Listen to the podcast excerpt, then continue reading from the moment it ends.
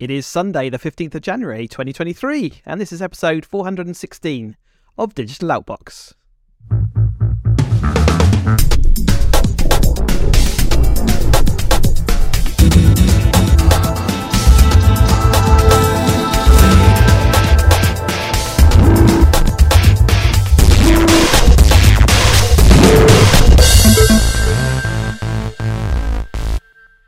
CES has come and gone, and therefore Digital Outbox is back on the airwaves. Hi I am Chris. Welcome to the new year, and Ian is back again. Of course, he is. Hello, Ian. Uh, good morning, Chris. And I'm just chuckling that we're focusing on is it the 15th of January or is it the 13th of January and forgetting it's a new year? Yes, we didn't check that it did say 2023, but it did, so that's just as well because my brain didn't get consumed by trying to convert and speak at the same time. But yes, new year, CES come and gone, and it's time for us to get going. Um, I guess I, normally it's really quiet between podcasts, but we there, has been enough going on, and certainly Elon uh, has been keeping us busy with some tech news uh, as we've been progressing through the Christmas period. Um, but we're going to start today's uh, news with Anker, and Anker, you know, you might well know the company from uh, batteries. I think is most people think so cell phone batteries and extra sort of charging sticks and things like that. Uh, but they've come out and they've uh, produced a Eufy? I don't know if that's how they uh, pronounce it, but a camera um, uh, system. And they they I guess the problem is they've been bleating on about how secure it is and how the data never leaves your phone or uh, never ever goes anywhere without your permission. Uh, but they've had a few issues, to say the least, where uh, someone's found an exploit and uh, they've been trying to figure out uh, how wide it is, but ultimately your streams can come, your live camera streams from their uh, their remote sort of home cameras can be watched by a remote uh, without any encryption on it for just knowing a few uh, pieces of information. Uh, and it's just been sort of developing as to how wide that issue is and how open to actual exploit it is. But it certainly doesn't sound like they've done them any good to their reputation as far as this. And there's actually some, yeah, quite serious concerns as every Glaswegian should do, I'll correct your pronunciation, and it's Eufy. According okay. to a TechCrunch post from 2016 when Anker launched uh. the brand. Now, I didn't realize Eufy was an Anker brand until I bought an uh, Eufy camera last year. Oh, you've got a Eufy camera. This is why I've it's in the show notes. Yeah, this is why it's here. Um, and one of the benefits of it was, um, that, you know, uh, like most of Anker's things, really priced well, but made well. You know, there's, there's you know, you buy a, you know, an Anker cable, and, and it's got you know a, you know it's usually you know braided, good quality, don't break. You can trust the brand. Same with their chargers, their batteries, and I I thought it equally applied to Eufy, who um, had good reviews, and the camera worked really well. Um, but lo and behold, um, yes, you, you know the um, with no encryption, some of the some of your frames could be going up to their servers, which is a an absolute shocker. Yeah, so what they're saying, they go not only are they going up to their service, they're also available for you to get the output stream from. So it's it's a two way thing. Uh, yeah, so it doesn't sound good. What this smacks of to me, and I don't know whether this will come out in the wash or you know as we go along. It sounds like Anker basically subcontracted this camera into and brought put their branding on top of it. That's what it almost feels like. I don't know whether it's an internally developed thing which is why we've got Anker coming off and saying, "Oh, we've this definitely does this," because they've gone back to the original company or OEM and said, "Hang on, this is definitely doing this right," and they've gone, "Yes, yes, yes." So Anker have come back and said PR statements to the effect of, "No, he does, definitely doesn't do that. Can't possibly do it." And then it's actually been investigated by people who check these things, and it can be done, and you can go and get that live stream, and data is moving where it shouldn't, and it's moving around unencrypted. Um, so I, what this does say, you know, you talked about having good reviews, and very much, and and in fact, some of the stuff that we post into our sort of show notes, when you click on it, it's just copy paste of the press release from a company.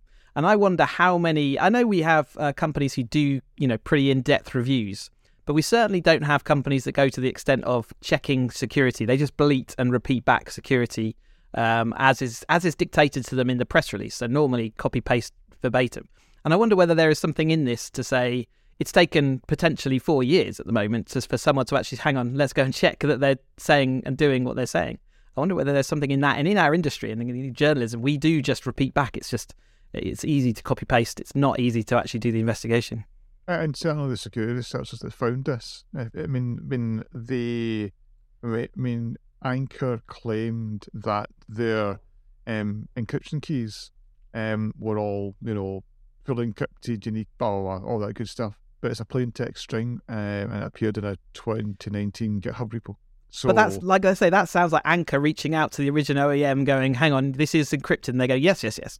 yeah, um, and, and, they copy pasted as well. It's a really it's a really good point around the you know doing the thorough review because if you look at things like a TV review, you know you see there's certain sites, certain you know, certain sites will do it, um, and YouTube channels where they'll go to real in depth, they'll measure it themselves, they'll, they'll go to absolute town to prove that that TV you know, is is is you know, here's its playback, here's the you know, here's the brightness. We'll measure it independently, and they get you know, and it makes sense for those channels because they get millions of views. They can re, you know, they can then invest in the technology, and that's their brand. They're building up trust in their brand.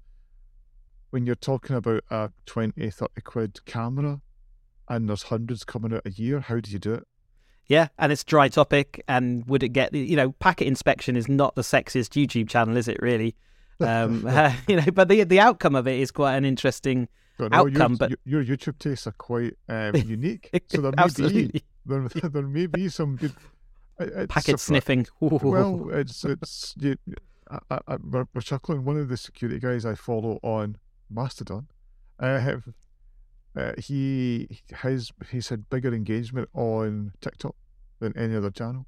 Yeah. Which is found really odd because he's yeah. still talking about the same things, but it's found an audience. Yeah. Interesting. And like I say, we've seen it in the past, these kind of these these packet inspections and actual deep dive reviews, they've uncovered some pretty good stuff, even from I say good, juicy as in you know, not not good.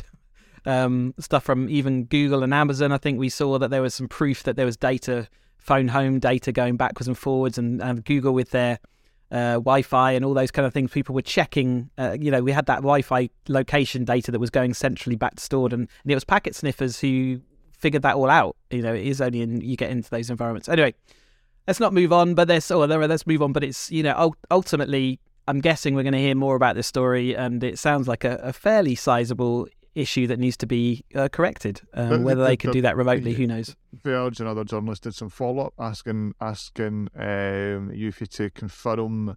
Um, I think they've got twelve security claims on their webpage, and instead they took most of them down. Yeah, so they actually just took the again for a twenty to thirty pound camera, which they might they might have sold quite a few of them, but but you know ultimately we they invite do, these companies into our house, and yeah, you know they do they do a lot. I mean, they do like two and three hundred quid cameras that, that sit outside. Mine's is just a little window camera that I was doing as a little is almost like a kind of proof of concept. Is is this a good camera? But we invite people into our home, and it's yep. and and ultimately is their responsibility to sort of not disband their you know especially claims. If I, have bought a, an old infrared camera off of like Amazon, which never had any of those claims. It was just like, here's a camera, you put it on there, and, you kind of know that at that point it's pretty rubbish. But if someone's saying, no, no, all your data is entirely safe and privacy protected, um, you certainly, I, I, guess you have to believe it to a certain extent because there's no way you, a common person is going to be able to, uh, to, to sort of prove or disprove that. Okay, we've got Apple Self Service Repair coming to the UK. We've we've talked about this on the channel already, and uh, yeah, it's more. It, yeah, this was the, the, ridiculousness of that massive suitcase to repair your screen, um, but that is coming to us in that kind of um, you know self fixing and, and modding kind of you know uh, environment. So again, same same kind of process. You can you can order these tools, and I think you have to pay a deposit, and uh, you can fix your ca- uh, your phone, maybe a screen or whatever, but have to be prepared that if you bust something or don't get something right, then your warranty is uh, removed. So you know it's it's up to you. It, they're kind of giving you the option. It feels this really, I don't know. For for me, this all feels a bit disingenuous in that they're doing it to sort of satisfy a demand, but really the self modding and the old sort of fix, you know, self fixing ideas from the past were because things were designed to be easy to get into and easy to mod. And I guess the convenience of having a really small and compact design is that we lose that. And this is seems to be harking back to I don't know if anyone's actually going to be interested in doing it. I, I still think it's a, a, a, tick the box from a law and a and a kind of greenness perspective because that was the whole point of the right to repair. You know, so you've got reusability or you smash the screen. I mean, if you take iPhone 13 for example, 16 tools, 61 steps to replace a screen and I need uh, one page repair manual. and I think they're justifying why all these companies exist to do it professionally. And exactly. So you can either pop into Apple and do it for a couple hundred quid, pop into High Street, probably do it for half to two thirds Yeah. of the price, uh, and and that's why because they Or audio the tools and get charged more probably than the high street. And yeah, Yeah. and, yeah. Uh, it's it's a tough one. I mean, like I say, this the right to repair and the fact that you can get in and play around with a device that you own uh, has been a thing. But I think in the micro, you know, the microcomputer age, that's not so. It, you know, we're not talking about big install cards that you can slot in and out and change now. It's you know, but they've done it. They've ticked that box and uh, they've made it as awkward as possible, probably to do that. But there we go. Uh, we're getting karaoke on Apple Music. Uh, they're using AI technology to allow you to sort of fade away the lyrics. They use so the same kind of AI that can obviously identifies uh, voice and allows you to them to sort of do real time captions. Well, you can use that same kind of technology, identify the voice and filter it out. It doesn't completely get rid of it, but it's enough to allow you to to sing along. Uh, it, it, it works surprisingly well. You can still, if you pump the volume up, you can still just hear um, the the voice track in the background. So But believe not- me, you won't be able to hear that once you start wailing over the top of it. Exactly. Um, so it actually works works surprisingly well. Um, there was some talk about that it might be 'cause it's not every track it works on. So there was talk that it might be around as they've been doing things with their fancy, um, you know, audio and 3D audio that they've maybe got all They can isolate the voice channel, now, yeah. and you can do it more easily. Um, but it, it's it, it's weird. Apple kind of dropped this and the next feature, you know, mid December, and it's usually the kind of thing that they would do at a you know, like a kind of iPhone launch or WWDC. So it's just strange that they just kind of popped out of nowhere.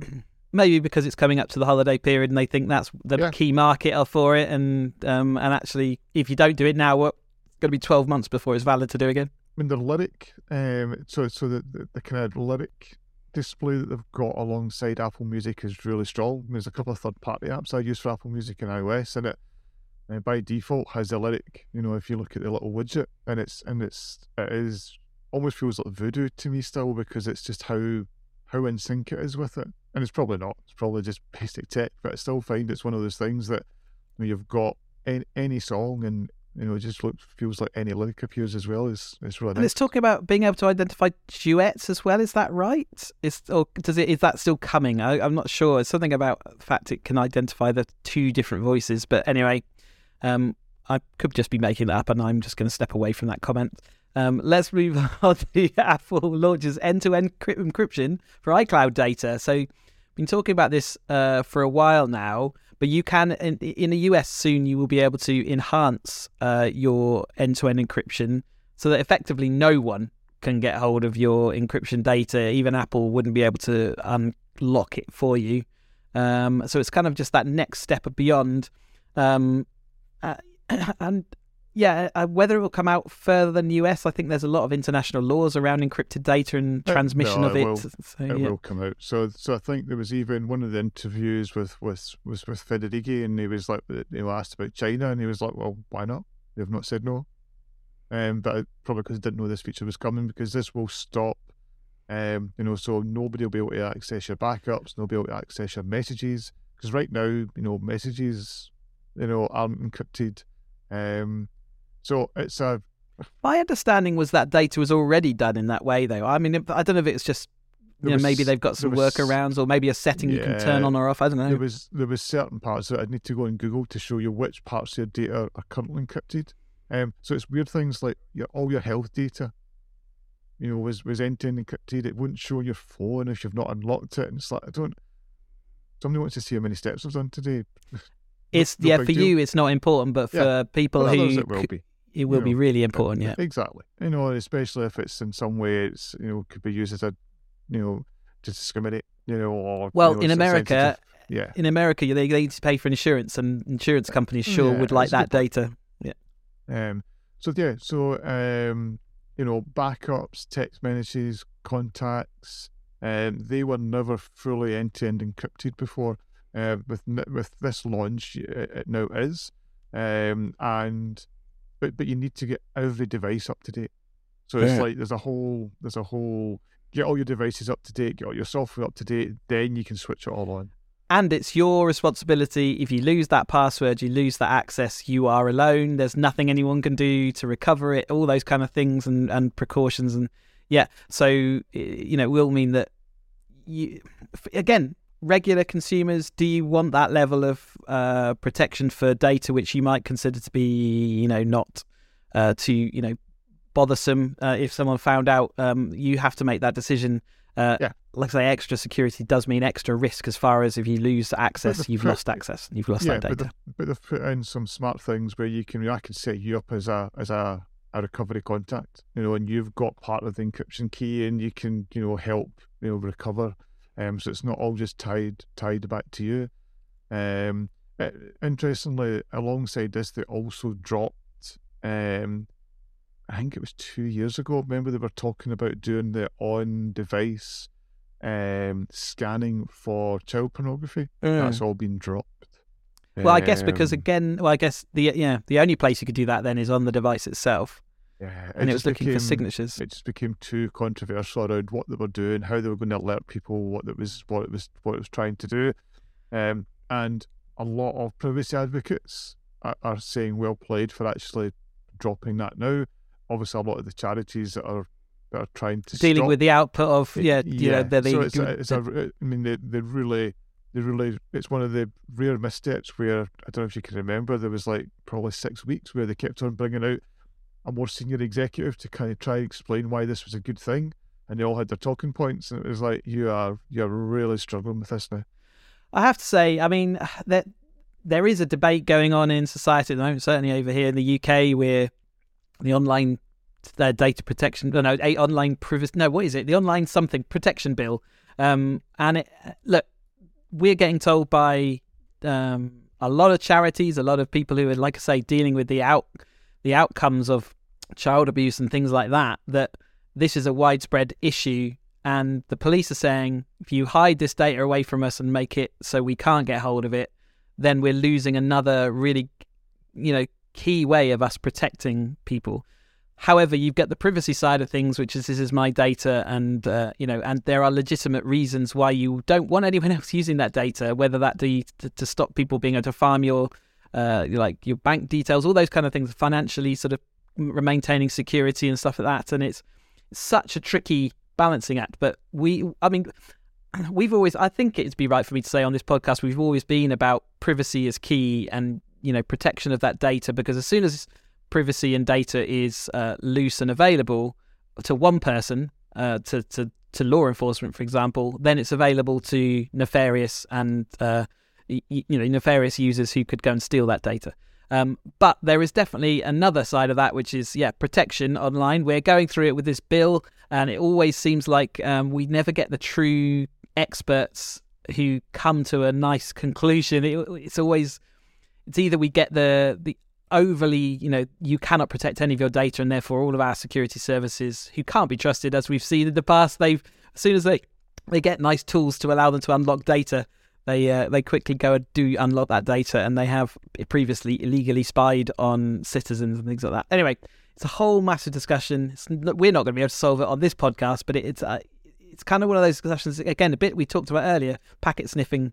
It's is not a, an exciting sexy topic and i think privacy and protection like that is also not an exciting sexy topic that's going to get everyone involved and realizing quite how important it is. But it's a fundamental to all all devices and technology now. What you know, with everything being, you know, everything is stored in the cloud. You know, whether we like it or not, there are very few services now that don't in some way touch, you know, a cloud service or are not stored locally. Yeah, no, absolutely, and it's and there's clever people out there who are able to get hold of that data. End-to-end encryption is one of the ways of stopping that from happening, or at least adding another protection layer. Um, but it it's a it has downsides to it as well. Um, having fully secured data prevents us being able to stop harm in society in some ways. Um, and it doesn't really seem, seem to matter how important security is to a company. LastPass has had their their LastPass, which is a, a password or one of the biggest password uh, sort of I don't know what you call them consolidation services. So essentially, LastPass will store all the passwords for all your other sites, so that you can have passwords which are sort of not you can't just write them down. They can be you know 256 characters long. It will do all the work of storing that and encrypting it. Um, and LastPass have their vaults, uh, or backup vaults, stolen from their services by a hacker. And ultimately, that means that whilst the data in there is still encrypted and um, and is tucked away, there's nothing they can do to stop them being able. If they brute force attack and just try for different passwords against different uh, vaults, they eventually will be able to get into various well, LastPasses, no doubt. And there's nothing the user can do at this point. Um, so, and for a security firm which promises um, to protect all your passwords, this is a really bad look. This was a while back, and I think ultimately things are unlock, you know, un- coming out as more and more issues from that hack because I think it also included customer data like emails and uh, some financial data and things like that. Uh, it did. I mean, this is a horrible one, and unfortunately, LastPass. I think out of all the you know, password managers that are out there, they're the ones that have been uh, most leaky. I think that's been four or five times now. They've had some sort of, you know, you know. Well, it's either I, that or they're the most honest. yeah, I think you're right. Though. Uh, yeah, I mean, I mean, what was interesting about this one is because they put out a statement initially explaining what had happened. Again, some security searches I follow were like, "That's not. That is, you know, you're at best being, you know, economical. At worst, you're just lying around yeah. around what's what's happened." Very unusually, 1Password actually put out a statement, um, and and we're also really, you know, and again, it's back to the who do you, who do you believe, but but they took the view that they couldn't sit on the sidelines and just let what was being said by LastPass um, go because it was a it was actually you know hurting the whole industry. How they were describing what had happened and that your data is still safe. Your data was not safe. Um, no, it's so, currently having a jackhammer attacked, and and as yep. long as your password was fully secure, then you're all right. But if uh, if it wasn't, then or if it's dictionary or anything else that users do because it's easy and convenient, then yes, you're bit of trouble. Uh, yeah, you know, so if you've used an easy password into you know a service that then has you know well every other password's like you know fifty characters, tough, they've got it. potentially. And there's, say there's nothing you can. So what they've said is obviously you can go and change your passwords across everywhere, and services like LastPass have options normally to sort of streamline that a little bit.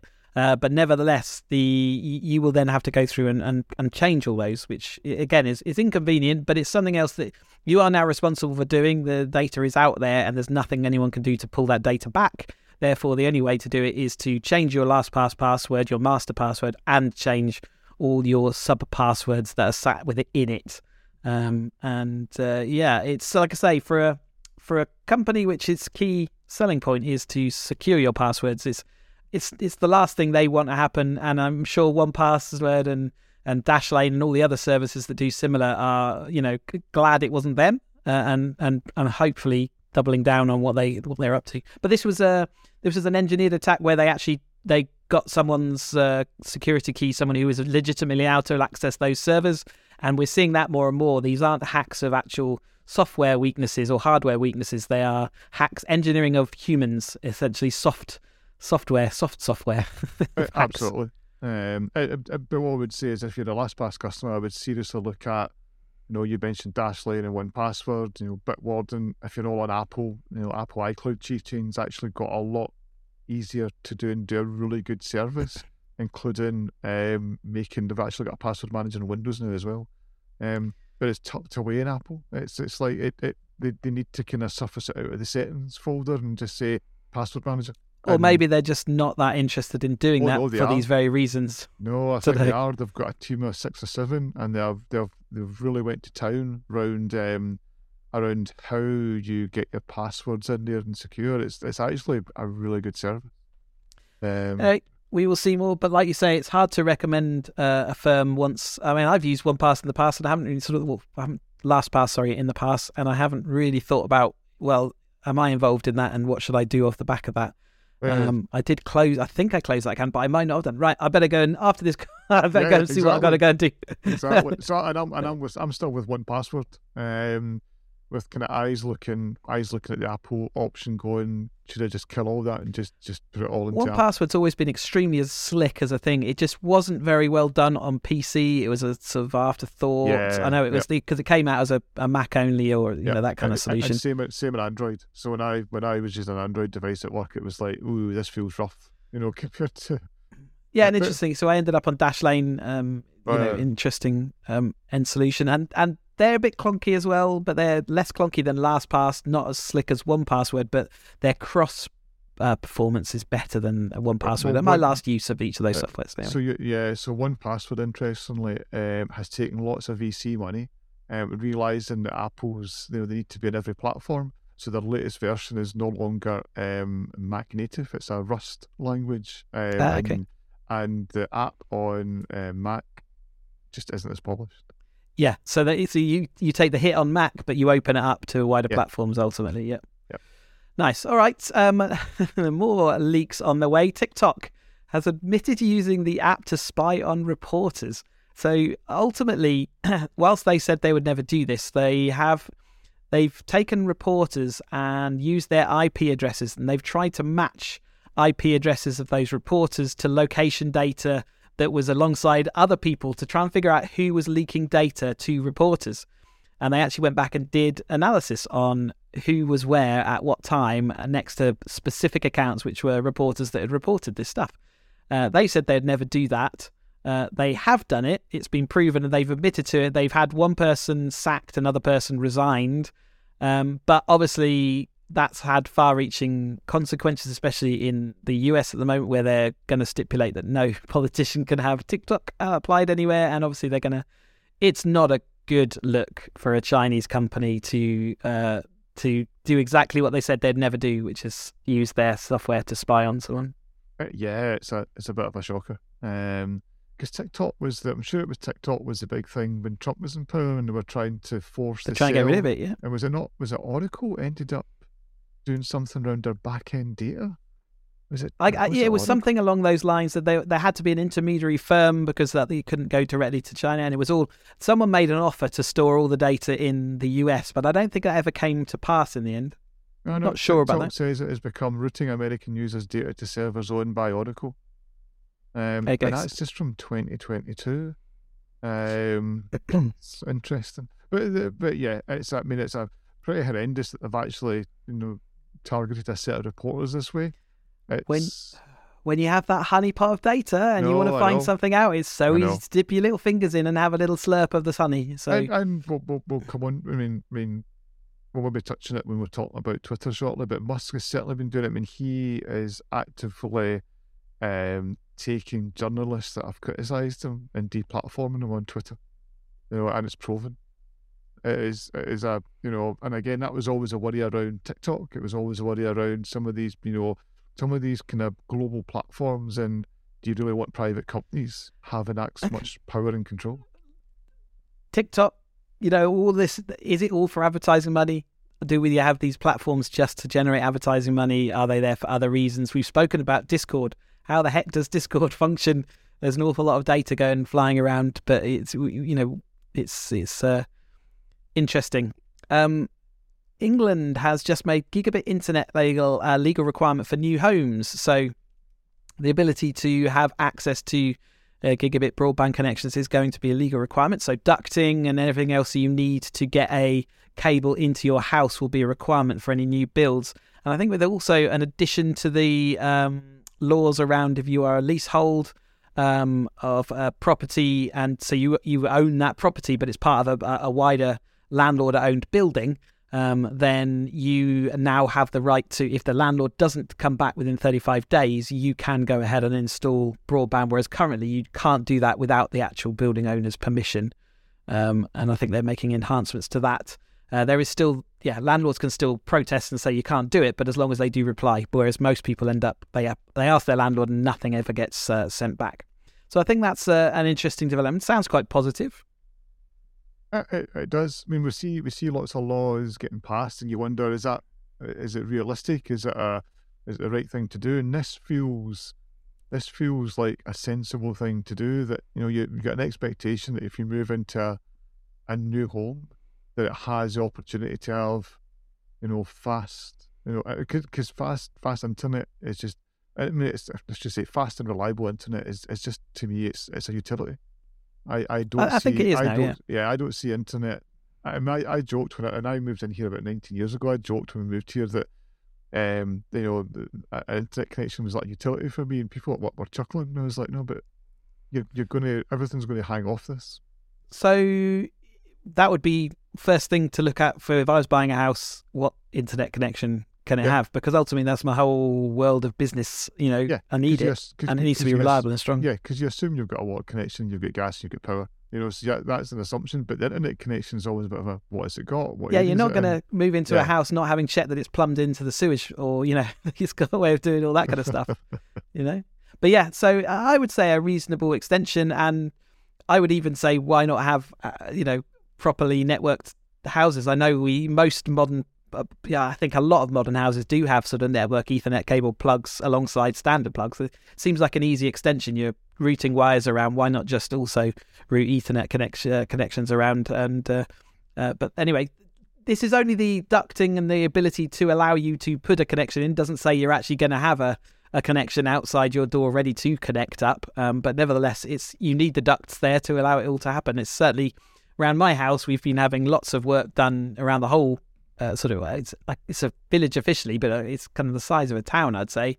Where having to put ducting into every single house around the village is it's a massive operation. You know, just incredible how many. If you think how many houses and homes it's getting done to, it's a huge thing. All right, so I mentioned before about Twitter and how all hell broke loose over sort of the off period, but uh, the hell has not continued or has not settled.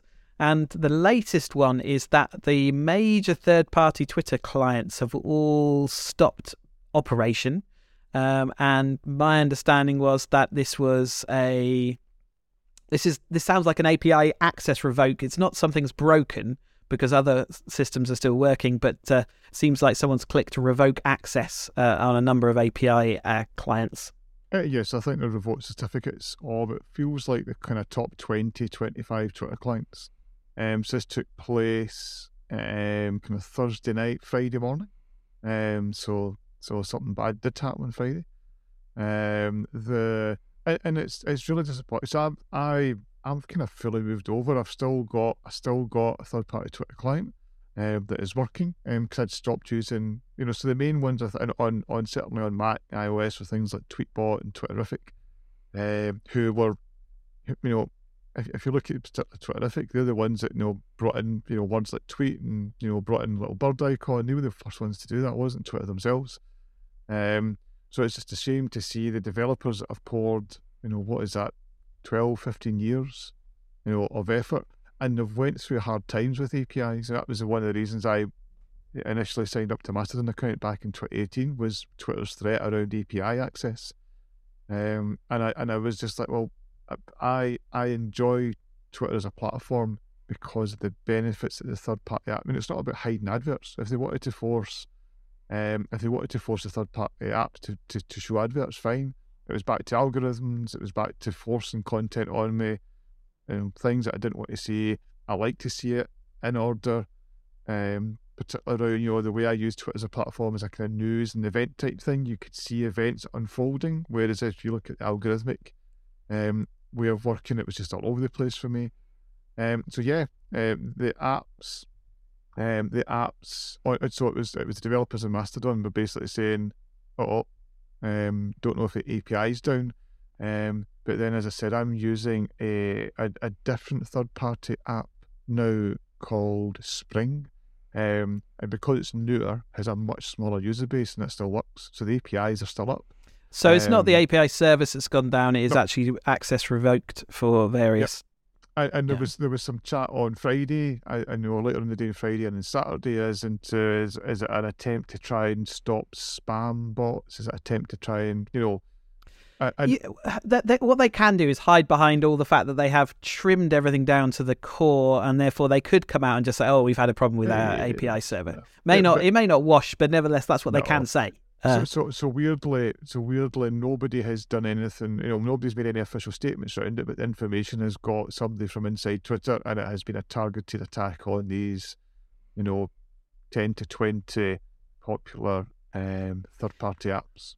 Uh, given that it's advertising revenue that the you know Twitter lives off of, again, it's not a very good look at all. Um, you know, anyway, uh, who knows what I the do wonder. Well, I do wonder if you look at the if you look at the, I mean, because the, the Twitter app itself went through some changes this week, which forced some timeline changes again, which again people were unhappy about. Um, but it's all around um, tying um, getting your eight dollars a month, and, and and even that was that was something I was thinking through. You know, if they wanted to say, right, if you want to use a third party app, you need to pay your eight dollars. I'd be like, fine, I'll just stop using Twitter. You know, I'm not. I'm. I'm just, uh, I, would, I, would, not give yeah. Musk any money. You know, it's, it's just it's just that think these behaviours. You know, as I said, it's been proven that he's targeting. You know, he's targeted journalists. He's targeted Twitter accounts that is that have individually, you know, either slagged him or Tesla off. It's it's pretty ugly. It has felt pretty ugly. Um, and and also, you know, allowing people back on the platform that were that were banned for, I think, good reasons. And he's like, no, free speech and in free speech we can see now is I'll switch off some third party you know you know apps without any explanation. As I said, the ones I feel really sorry for are developers. You know, they've built a livelihood off this. Yes, there's a risk that you build a livelihood off a API access onto a platform, um, but it does mean they're now doubling down on you know. So I use Ivory for, you know, as my main Mastodon um, app now. That's from developers tweet. What what a fantastic app, and I'd, I'd pay them. You know, I'd, I'd pay them the money today. Even and, they, and they're like, no, it's too rough it's like, no, let, let, let me pay you. The, uh, uh, what a difference actually makes to Mastodon itself. The Mastodon apps are to they're pretty well, they're getting a lot of focus now, and therefore they will get some money coming in. But as we've already discussed off offline, you know, you get more people, more community, wider opinion base, more people wanting different things. The core of what that service was to those original users disappears, and they then start feeling a little bit jaded that that what they had is now lost. We do. Don't ask for quote tweets or quote tweets on Mastodon. It's, it's it's been an argument running for about twenty days now because one prominent journalist said platform won't be right until we can do this. No. Uh, and and this is the thing. A problem is that you get everyone's different requirements, and Mastodon maybe not have been the the correct replacement for Twitter, but it was the one that was available at the time, which seemed to give the you know it was the antithesis to to it anyway we will see how that all develops. Like I said at the opening, CES has happened, which is why we're back talking to you uh, on the podcast. Uh, and I didn't pay too much attention to to CES this year. Actually, uh, nothing really sort of pinged me, uh, you know, massively. Um, but we've nevertheless had the kind of developments, and they haven't necessarily been such stupid developments that we've seen sometimes at CES in the past, which we kind of go, that's never going to fly. It's looking for solutions to a problem that doesn't exist. But monitors ultimately we've got now monitors that are kind of coming up towards that Apple um, display kind of fidelity. So we're talking 5K, 6K monitors with uh, you know high refresh rates, massively high pixel density, uh, and uh, you know really high uh, sort of vibrancy. Uh, yeah, there's, there's been no real competition to that Apple cinema display, and and again, it's a five six grand monitor. So there'll be lots of people going, well, don't want to pay five six grand. Um, but Samsung and Dell have come out with a couple of options. I think the Dell will be a lot cheaper, um, because it it, it looks a lot cheaper, and it's not got the technology that's there, but it's got the it's got the dots per inch. And for a lot of people, I mean, and me included, I, I stick my monitor on an arm. I don't really care about the you know the stand it comes with. I'll, it'll be if I buy a monitor, it'll go on a it'll go on a monitor arm.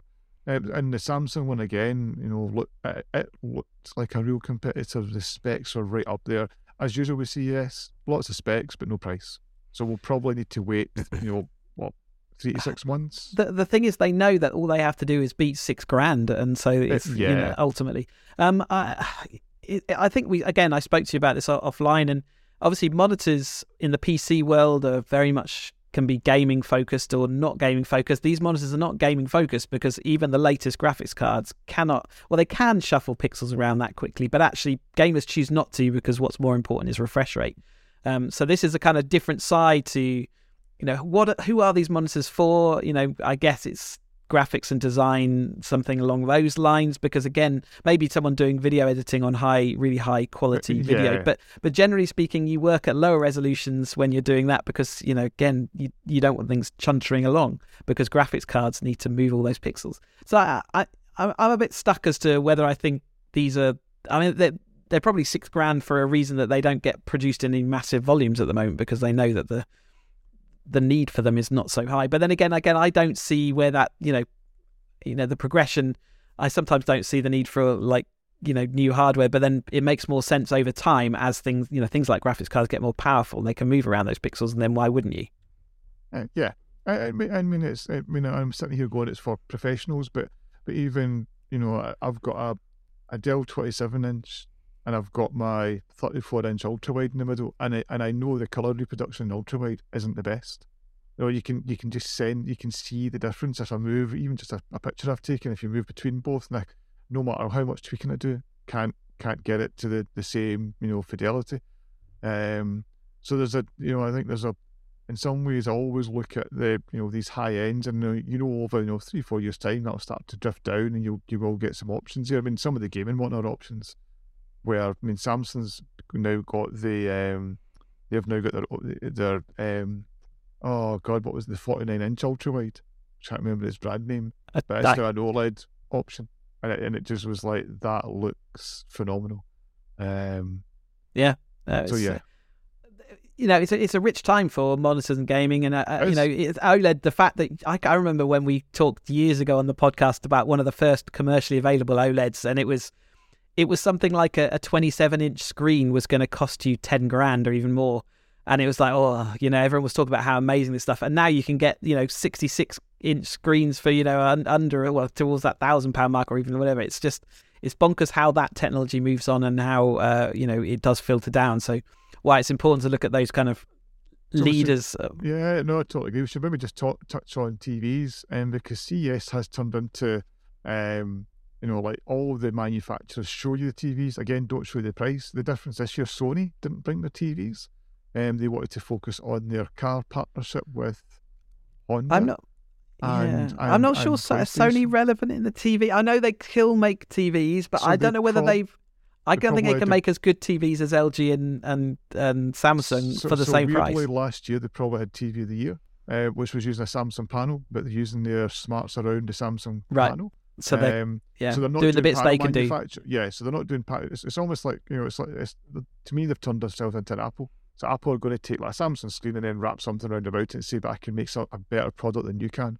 And Sony, I think last year certainly did that with the with the TVs that they brought out. Rather all... than spend money on panels yourself when you know they're not going to be yeah. as good as this, you know, these yeah. these core ones. Um, but they wrapped their smarts around it and the brand, and they said we can provide a you know a, an overall better TV experience. And the TVs this year, um, so again, Samsung showed up with their um, QD OLED, and that seems to be accepted almost as if like that's that's that's the best TV you can get right now. If you can get a QD OLED uh, panel from Samsung, and they're now chasing brightness. So they're all talking about like 2000 nits brightness. and I mean, my current LG, as I said to you just before we started the pod, I find there's sometimes I find the brightness is, is too much. And that's but that can be, mode, you know, just with the.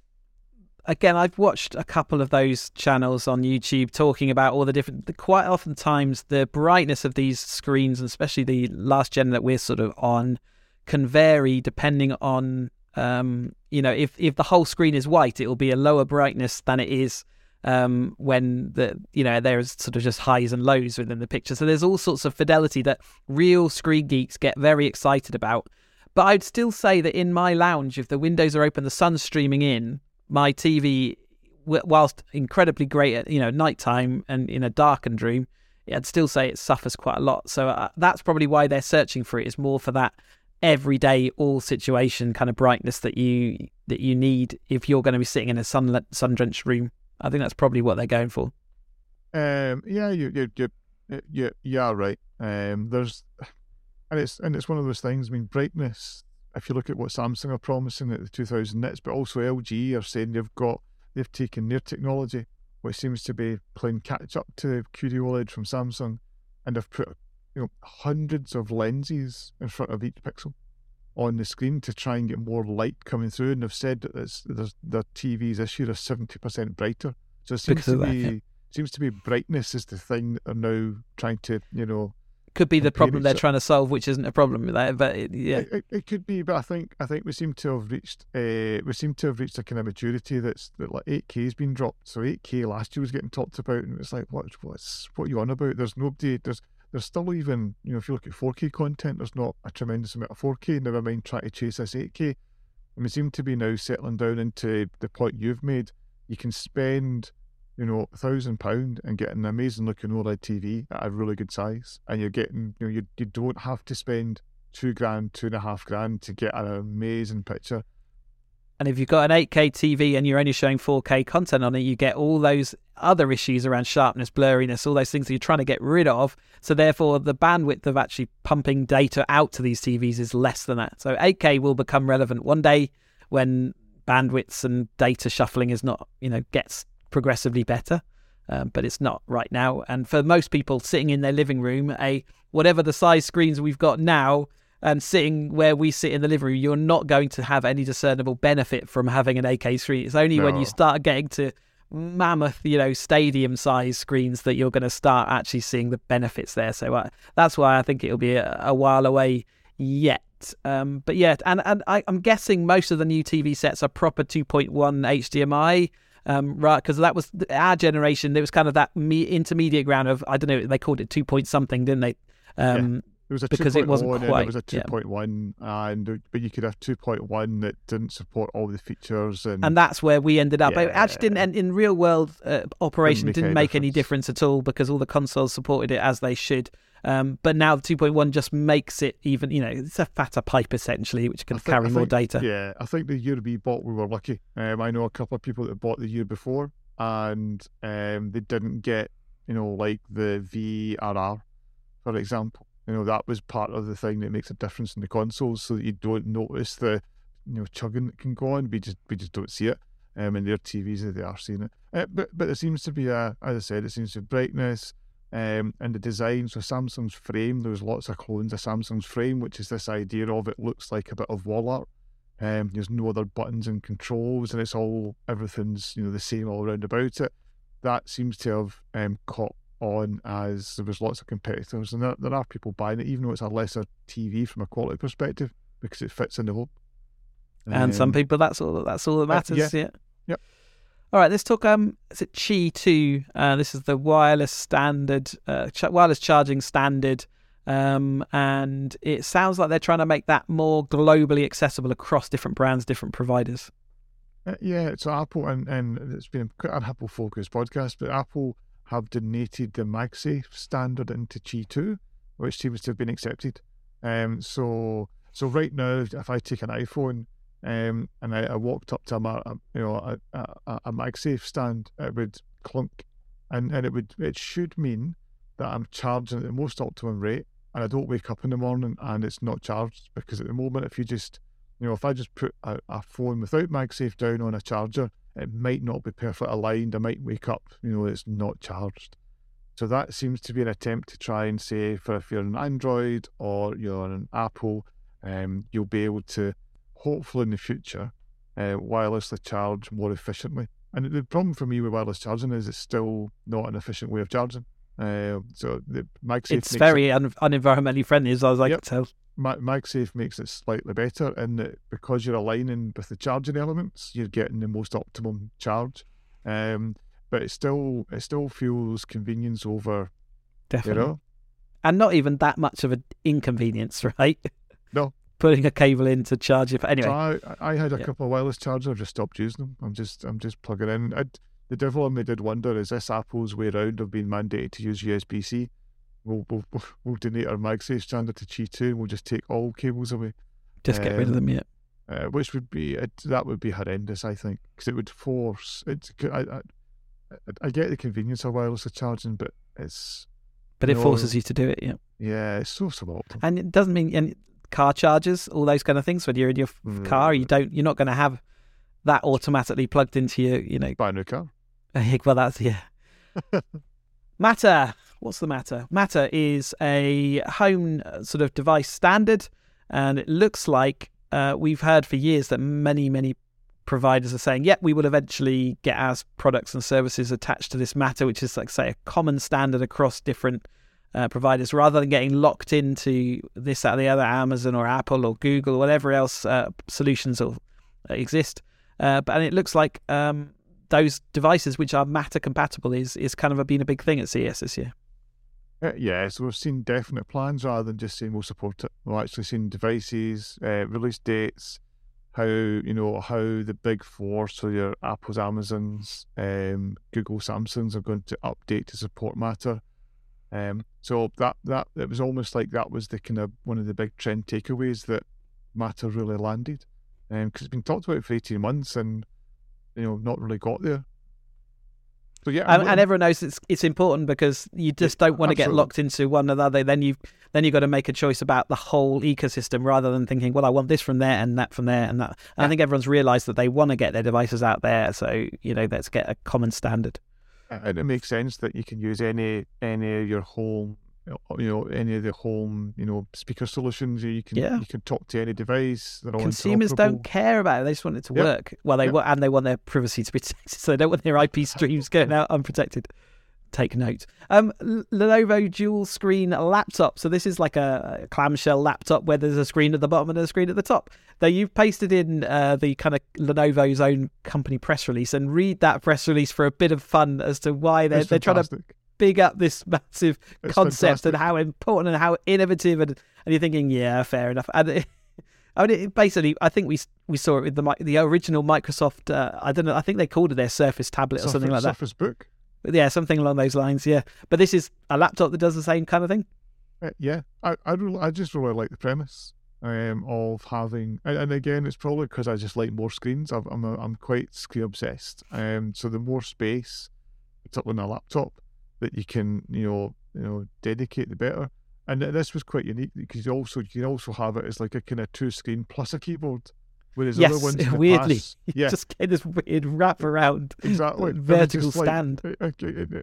so I, I, I do think it's something there. I, I think it is pretty niche. But I... uh, they were showing with a the, the, the one that effectively, you know, if you imagine a laptop sat on your desk, the one that was the screen that was kind of replacing where the keyboard would be, looked like there was someone there with a stylus. So you know that, and that makes sense to you know you use like a tablet and a stylus to be able to draw, you know, do all those kind of things, interaction, and then have another screen which could be showing something different or uh, even a different view of the same thing. So, and maybe in a 3D modeling environment that becomes, you know, really useful. But uh, it it looked innovative. I, I would read the press release just to just for a laugh though. Uh, yeah, and and again, but when you combine it with the keyboard, you know, you could have the screens going up, but you can also then turn it the other way. So you had it was almost like that. Was it LG had that kind of squarer monitor that came out last year, which again I thought was a thought was an I actually I actually toyed with you you know buying that as my second monitor. I was uh, really uh, close. We but with the the the the move to widescreen, we lost a lot of vertical space on screens. And okay, that's kind of been recovered by just having stupid resolutions now. Um, but nevertheless, actually, screens work better in a slightly square format if you're not doing anything, well, doing anything other than watching movies. Um, yeah, it was so. called the Dual Up, so it's a 16 by 18. Yeah, someone said that's about the sweet the sweet spot of where you kind of want to be, and I, I don't disagree. I think I, I would agree with that. Yeah, so it was 2560 by 2880 pixels. And as I said, I was like, should I? Yeah. Sony have announced Project Leonardo. That's their uh, PlayStation 5 uh, accessibility controller. So we've already seen Xbox come out with accessibility tools and, and devices, and PlayStation are now uh, doing similar. This was a a kind of a, a modular idea, um, and a sort of it, it, comes in a kind of ring um, shaped circular with different buttons, and you can reconfigure them and, and move them around, and you can have more than one controller um, so that you can, whatever your accessibility needs are, then theoretically there could be a solution you can develop using this uh, modular environment. Uh, yeah, I always thought, um, I always thought they were they, they kind of left the market to Microsoft here, and Microsoft, to the credit, put a lot of you know effort into the, the adaptive controllers, and they've been out for a number of years now. It always amazed me that Sony did not have you know an alternative, considering um, considering how many people were gaming as a you know a release for them. Um, but you know, if you look at the current controllers, you know it, it, it could be almost impossible.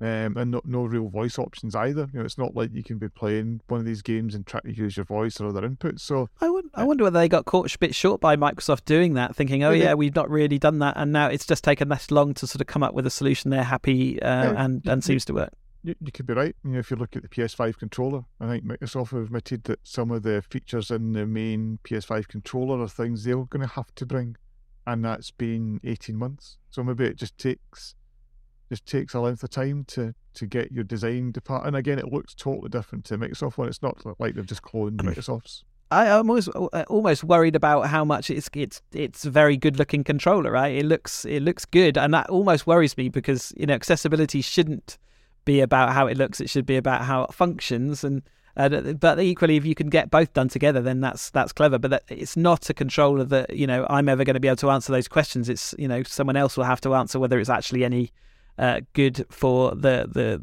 you know for it what it's advertised to do. Uh, finally, we get confirmation that uh, the the second version of uh, PlayStation VR is going to be called PlayStation VR Two.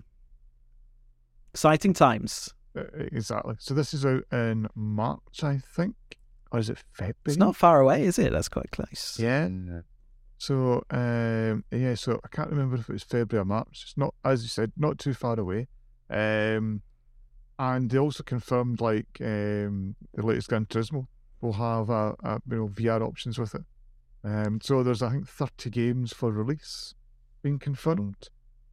And this is Um, OLED display, 2000 by 2000 or just over 2000 per eye panel resolution. February, February 22nd. There you go. So um, not very far away. No, no. and uh, crucially also it's got uh, 90 hertz and 120 hertz um, supported which i think the hertz is over time that's been kind of key to be able to stop some of that motion sickness that people feel and they actually feel more comfortable watching it um, but yeah 2000 by 2000 pixels per eye so you know four 4000 by 4000 Uh, and pixels will- resolution be- pumping it around it's moving a lot of data It is, and it's mo- it's tethered to the PS5. Um, but unlike the previous one, where there was like I think there was three or four cables you had to plug in, it's just a single cable.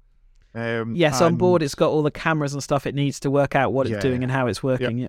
But the um, the the kind of five minute previews that all the main gaming sites and YouTubers put out, the, the, the kind of main reaction was forgot how how good good VR can be.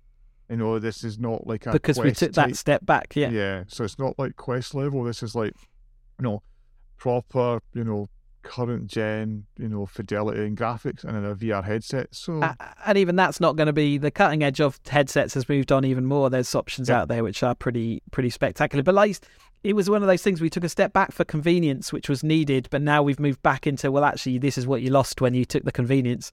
Um, uh, VR is still something I, I loved it for that period, and I still think it's got a position. I just don't think it's never. They, I don't know how they're going to get it nailed. Nailed, but anyway, interesting times. We've rabbited on far too much, we'll, haven't we? we'll see Apple's attempt this year. Does I, I don't think will they can they nail it? I don't know if they can solve those issues, but anyway, we'll, I, I don't think they can either because I think there's just some things. they can certainly just- sell something for eight grand to people who lap it up. So Exactly, and that's the. I mean, one of the rumors prices now it's a three grand device, and it's like that is well, Tim needs to get his uh, wages back up. He's had to take a forty percent wage cut this year. less. So I know, um, and that was because only sixty percent of people felt he was worth it. So he's like, oh my god. But anyway, right. But the, mind you, he was earning like a hundred million dollars a year. I think something. he got ninety six or ninety eight million dollar bonus last year. Gee whiz. That'll do then, I- unless you've got anything you particularly want to highlight as a pick or anything along those lines. But There's not. Um, apart from I've started blogging again. I'm on Mastodon, and um, I'm actually trying too many little new apps and services. It's it's I don't know. I, I took three weeks off over Christmas, and I've ended up destroying lots of things that I was just like quite happy with, and and doing See whether you can oth- tweak them better. Yeah. Yeah, and it's just like, what am I doing? So iandick.com is still the place to go for Yep, where your there. Mastodon is and all that kind of stuff. All right. yep. Perfect. Um, I'm not really on any socials anymore. I've kind of removed myself from that environment quite now at the moment. But But- info at any di- picks or anything you're doing or anything you'd like to recommend? Absolutely nothing. Info at Okay. digitaloutbox.com is what I'd recommend if you want to get in contact with us. And we are still on Twitter as Digital Outbox. Whether we'll end up having a Mastodon account, who knows? But at the moment, um, yeah, I don't think you'll find anything posted on Twitter. So that is where we are.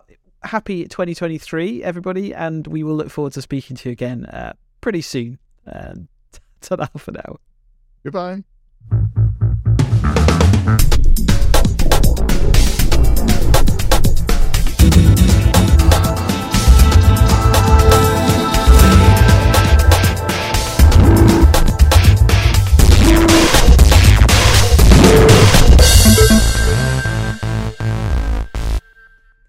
That was very committed of me, wasn't it?